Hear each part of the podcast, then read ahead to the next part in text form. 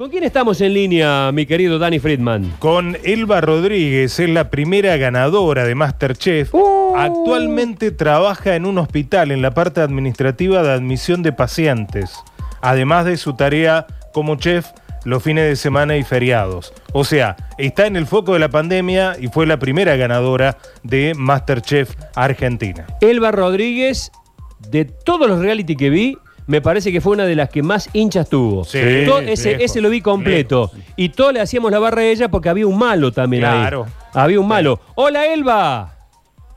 Hola chicos, buen día. Pero qué gusto saludarte tanto tiempo. Sí, la verdad que pasó volando, ya casi siete años. Eh, no creo, 2014 al 2021, casi siete años. Elvita querida, así que estás trabajando en el ámbito de la salud. Sí, bueno, mi trabajo en la guardia, en realidad yo lo tenía antes de- del reality y después de la competencia, es como que, bueno, fuimos acomodando los roles y demás, pero eh, todo, todo este tiempo seguí trabajando eh, en la guardia.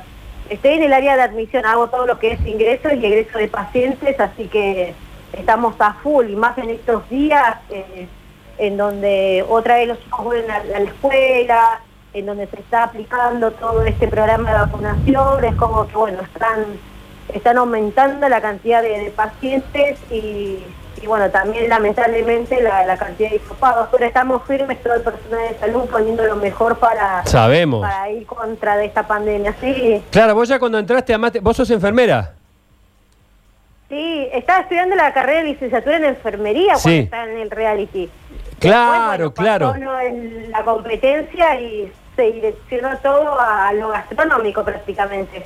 Bien, eh, ganaste Masterchef año, 2014, la primera temporada. la primera temporada de Masterchef cuando era público en general el que participaba y yo decía esta mañana que el Masterchef Celebrities eh, garpa, pero el Masterchef eh, con personas comunes, con personas com- que no son famosas, al poco tiempo los vamos identificando y tienen el mismo valor que un famoso. Porque a vos te tocó participar con un pibe que era un agrandadito, ¿no? No, no. Cada uno tiene distintas. No, ya sé, pero- No se hablaría mal de mi compañero ni de nada. No, ya sé, pero él jugaba un personaje, porque vos eh, eras tan sensible y, y vos llegabas al corazón que él optó por irse por la otra banda. ¿Cómo se llamaba? Eh, Pablo, Pablo, Pa- Pablo. Pablo, Pablo, que era, era lo que es canigia hoy. Yo voy a ganar, yo voy a ganar, yo voy a ganar. Pero sí, más vale, hacía un personaje divertidísimo. Bueno, saliste de Masterchef como campeona. Eh, ¿Qué fue de tu vida? Y a full, siempre trabajando muchísimo. Al comienzo me costó un montón porque era totalmente nuevo el desafío de las notas, la cámara, la exposición, las clases de cocina. Así que gracias a, a la productora, al, a Clefe también me cuidaron muchísimo. Así que bueno, me mantuve siempre haciendo actividades. Después justo quedé embarazada de mi bebota, así que bueno, fue como... eh, hay un dicho que dice que, los chicos traen un pan debajo del brazo, bueno, mi bebota fue eso, ¿no? Fue un motivo hermoso para, para seguir generando contenidos, así que bueno, me acomodé todo a, mi hija, a mi familia, a seguir haciendo lo que me gusta, que es cocinar, y me dediqué a estudiar, a hacer contenidos, nunca me quedé quieta y, y en ese sentido estoy más agradecida que hasta el día de hoy la gente me siga acompañando, que me, que me dé el apoyo, todo para, para seguir creciendo, que es muy importante. Más en, en, cuando uno viene en, en- de un reality, un programa de televisión, bueno, en mi caso nunca había tenido experiencia en los medios, así que eh, el hecho de estar acompañada de mi familia fundamentalmente fue muy valioso y muy importante para seguir eh, creciendo y, y bueno, ahora viviendo de lo que tanto me gusta y de mi pasión que, que es la gastronomía. Elba, ¿y, y te gustaría hacer algo en la tele? Por ahí, no sé, en algún programa, cocinar, ¿te, te gustaría seguir por ese lado?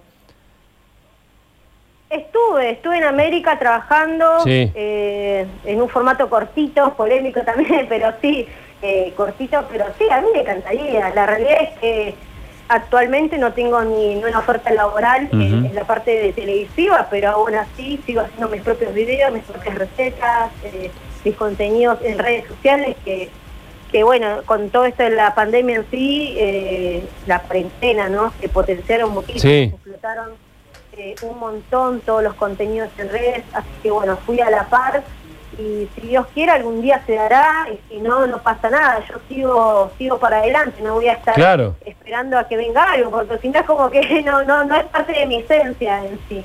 Eh, eh, cuando saliste, el premio era eh, trabajar en alguno de los restaurantes de, lo- de los que estaban ahí como jurado. No, no, parte de los premios era la edición de un libro de recetas con, con el ganador, bueno, en el caso mi- fue mis, mis recetas, después 250 mil pesos, eh, una beca para estudiar en Mausi Cebes, que es el equipo que auspicia el, el reality en sí, y, y después nos dieron un voucher para comprar el Jumbo, que era una de las marcas que auspiciaba en su momento el reality, que bueno, que, que estuvo buenísimo. A mí me vino como anillo al dedo. Con ese voucher me compré la cocinita, las cosas de la casa, re, re lindos, pero sí, eso era parte, parte del premio.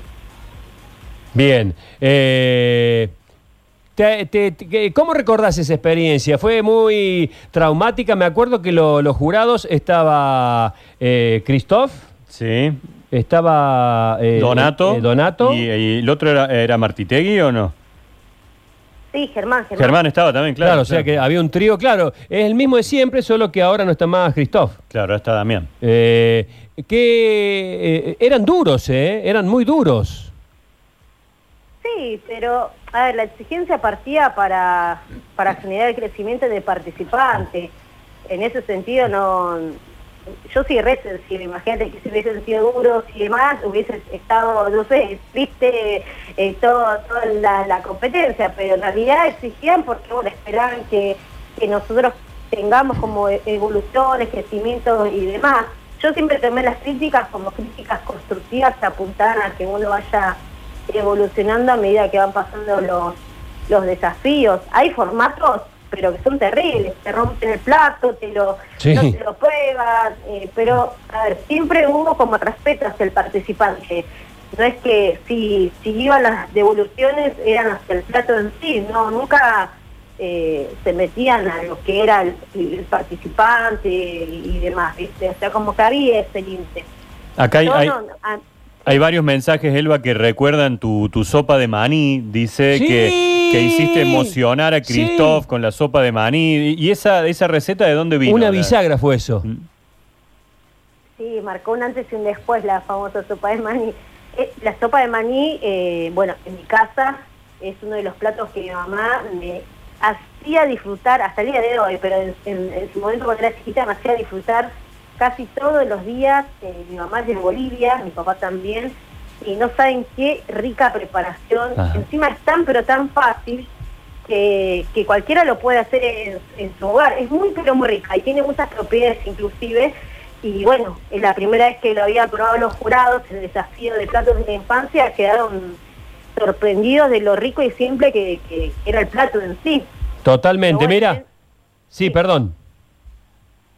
Quizás en su momento cuando estábamos en plena grabación y demás, yo no me daba cuenta del, impacto que iba a tener realizar eh, eh, la sopa de maní. Después cuando empezamos a ver el, el programa en tiempo real, que se empezó a emitir y que era para todo el público en sí, recién ahí eh, fui consciente de todo lo que transmitía, no, no solamente un- un buenos sabores, eh, aromas y demás, sino que también iba a tener muchísima llegada a la gente que tenía vivencias similares, esa historia de vida que compartía mi familia, o sea, como que fue una bomba emocional que, bueno, en mi caso yo lo reflejaba en mi familia, pero había un montón de personas que se sentían identificadas. Eh, Elba, lamentablemente para vos, porque ya debes estar harta, eh, hay centenares de mensajes pidiendo la receta de la sopa de maní. ¿La podés No, dar? lamen- lamentable jamás. A mí me encanta cocinar y siempre digo que la manera de dar amor es a través de las comidas. Así que no tengo ningún problema. Bien. Yo te lo digo rapidito, pero después lo pueden ver tranquilamente en mi canal de YouTube. Bien. El video completo con el ABC para que le haga, para que puedan hacer una preparación deliciosa. Es sencillita. Canal, espera, espera, espera. Canal de YouTube de Elba, de Elba Rodríguez, ¿se, se llama así, Elba Rodríguez? Elba cocina. Elba Elba Cocina. Cocina, bien. Elba Cocina, me meto ya, me meto ya de cabeza. Dale, ¿cómo es la receta de la sopa de maní? Sencilla. Vamos a colocar una ollita al fuego, ¿sí? Con, con agua potable, obviamente. Vamos a agregar verduras que tomen sabor, puede ser puerro, verdeo, zanahoria, cebolla, apio.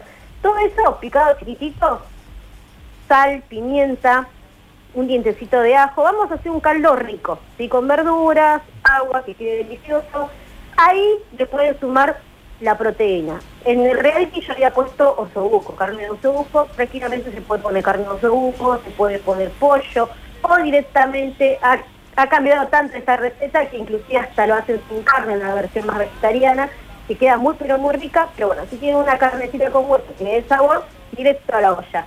Vamos a dejar que se cocinen, que se armonicen los sabores de las verduras con la carne y después se le va a sumar el maní. El maní tiene que ser eh, el maní crudo en sal, eh, que viene con cáscara, bueno, se lo pela, ¿sí? Y te queda un maní eh, blanco. Ese maní se lo procesa con un poco de agua en la licuadora y te queda como una pasta de maní, como una leche de maní espesa. Bueno, esa pasta es lo que se le va a adicionar a la sopita que vamos cocinando con la carne y los vegetales. La realidad es que ese tipo de maní se puede conseguir, conseguir en los mercados, se puede conseguir en las dietéticas, pero también está el maní tostado que viene sin piel, que ese maní tostado no es el que se usa, sino el que viene crudo. Así que maní crudo viene como anillo al dedo. Vamos a dejar que se cocine el maní a fuego medio, porque el maní tiende a rebaltar como un volcán y vamos a ir mezclando para que no se pegue. Una vez que pasaron unos minutitos que el maní está cocido, va a quedar una sopa blanca, riquísima, deliciosa, y ahí va a ser el momento de darle el toquecito mágico. Le pueden agregar arroz, ¿sí? un puñadito, apenitas, que es parte de la receta, o también pueden agregar, si quieren, que es algo muy común en el norte y en, y del país de mi familia y demás, en Bolivia, tostar el fideo. ¿sí? Se puede agregar el fideo seco que compramos para hacer guisitos comida, bueno, Sí. lo ponemos en la sartén con un toquecito de aceite, le damos un poco de tostado, de dorado, y eso va a hacer que el fideo salga crocante, que salga riquísimo y con un gusto ahumado suave, delicioso. Eso se le puede agregar. O fideo o arroz, cualquiera de las dos opciones queda riquísima. Dejamos que se cocine un pelito más y vamos a agregar arvejas frescas. Ar- Ahí ya tenemos lista la sopa, pero para deslumbrar a los comensales y también a los más pequeños de la familia, el emplatado y la terminación del plato es una porcioncita de sopa, su lluvia de papas fritas finitas tipo pie por encima, bien crocantes, y el toque fresco de perejil, riquísimo, una bombita de sabor y le da una energía a cualquiera que lo pruebe porque es, es muy, pero muy rica, tiene muchas eh, proteínas.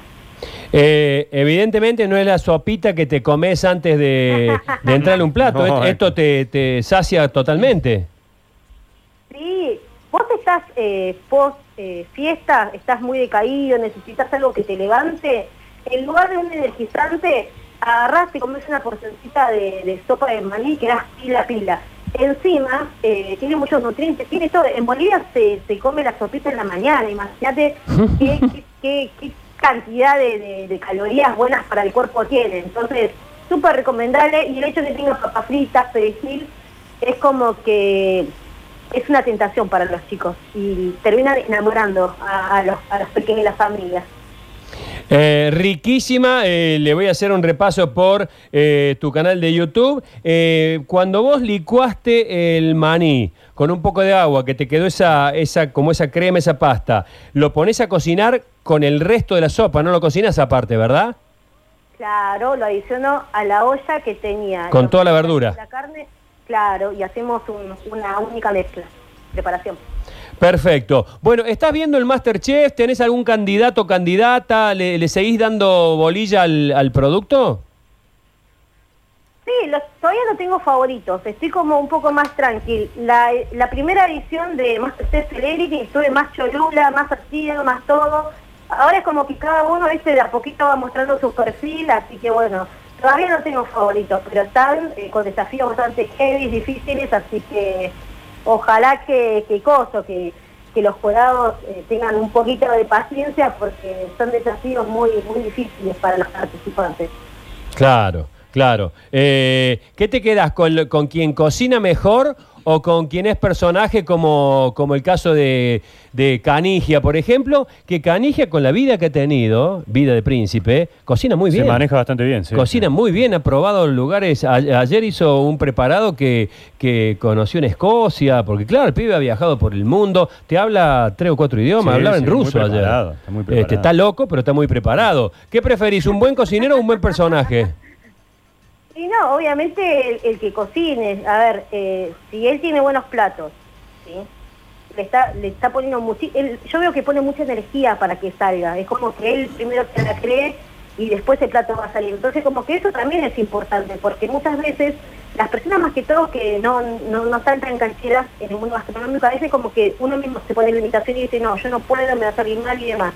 Entonces, él tiene esto a favor, que a algunos quizás le dicen, bueno, es un agrandado, y demás, no.